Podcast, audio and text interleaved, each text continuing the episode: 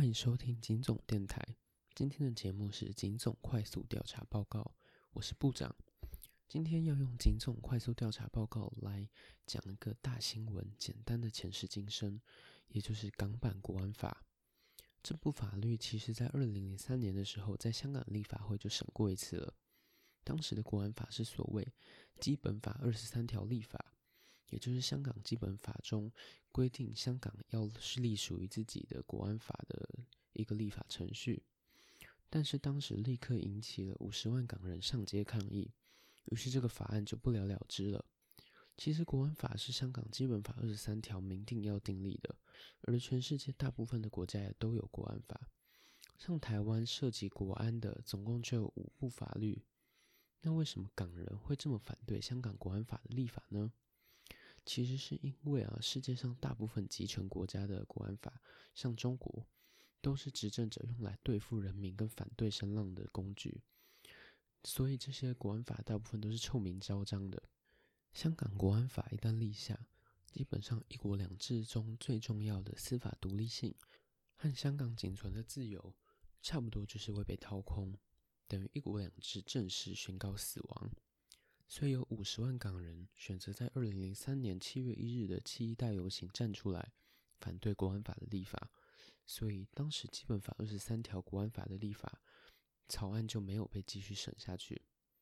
可是国安法是中国要完全控制香港所必须的一项工具，北京一定要让香港国安法完成立法，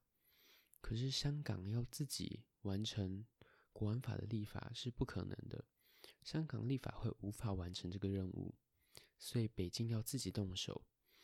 但是香港是在一国两制的制度保护下，北京没有办法直接帮香港立法，所以北京就透过香港基本法第18条这个后门条款，让香港直接被立法，将国安法塞入基本法附件3。而中国也确实这么做了，中国人大在今年通过了香港国安法的草案，而人大常委会也在6月30号用黑箱秘密投票的方法完成了香港国安法的立法，而且当晚才公布条文且即刻实施。那接下来就让我们一起来看看这部国安法里面到底有什么，而且有哪些部分是比较引起争议的。这次的港版国安法总共有6章，共66条，其中最重要的几个部分我所会拿出来讲的，分别是港版国安法所要设置的机构、罪责以及执法范围。国安法规范香港应该要设置由特首、律政司长及财政司长和其他委员所组成的国家安全委员会，简称国安委，还有另外一个是北京直属不受监督的国安公署，而且香港必须要拨出预算来维持国安委的运作。这边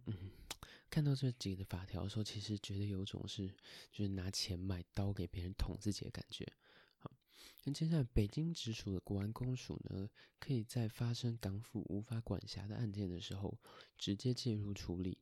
但是法条中对于此类情况的解释其实很模糊，实际上写法是案件涉及外国或者境外势力介入的复杂情况，香港特别行政区管辖确有困难的，或者是出现香港特别行政区政府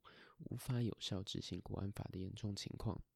或者是出现国家安全面临重大现实威胁的情况。这样是不是听不太懂，很模糊，对不对？中翻中的意思大概就是我想管我就可以管，因为根据国安法第65条的规定，本法的解释权属于中国人民代表大会常务委员会，也就是我们常说人大常委会啦，所以北京想要怎么样就怎么样咯。另外国安委这个机构也非常强大，国安法第14条规定，香港特别行政区维护国家安全委员会所做出的决定是不需要受到司法复核的。稍微提完这两个无敌的机构之后，可以来看一下国安法规定的各种罪责以及刑罚。这次的国安法主要有4大项的罪责，分别是分裂国家罪、颠覆国家政权罪、恐怖活动罪，或者是勾结外国或者境外势力危害国家安全罪。内容包山包海，不管是煽动、协助、教唆，以金钱或者其他财物资助他人实施，都会算是一种罪。像是你拿了港独旗、台独旗，都会被算是煽动分裂国家罪，甚至不用拿出来吼。那冈本国安法实施的第一天就有发生，有人在身上被搜到港独旗，就被逮捕，甚至都没有拿出来挥哦。而且呢，这些罪行最重可以判到无期徒刑，并且有关国安法审理案件的法官是由特首来指定的，还可以秘密审讯，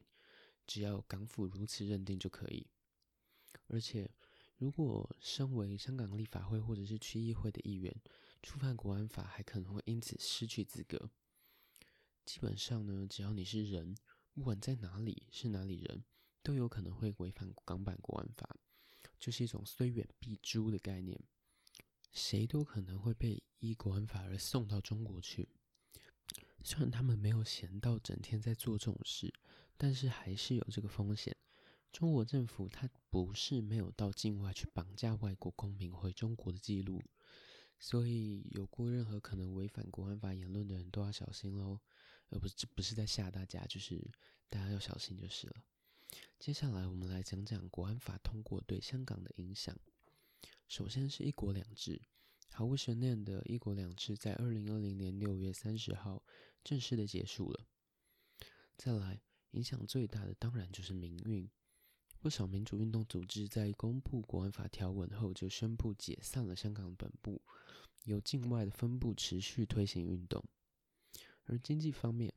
原先《经济学人》杂志预估国安法会对香港造成所谓核弹级的冲击。那国安法通过之后，事实确实如此吗？其实确实有不少外资决定撤资香港，或者是停止对香港扩大规模的投资。取而代之的是许多中国企业在香港的扩大融资及投资。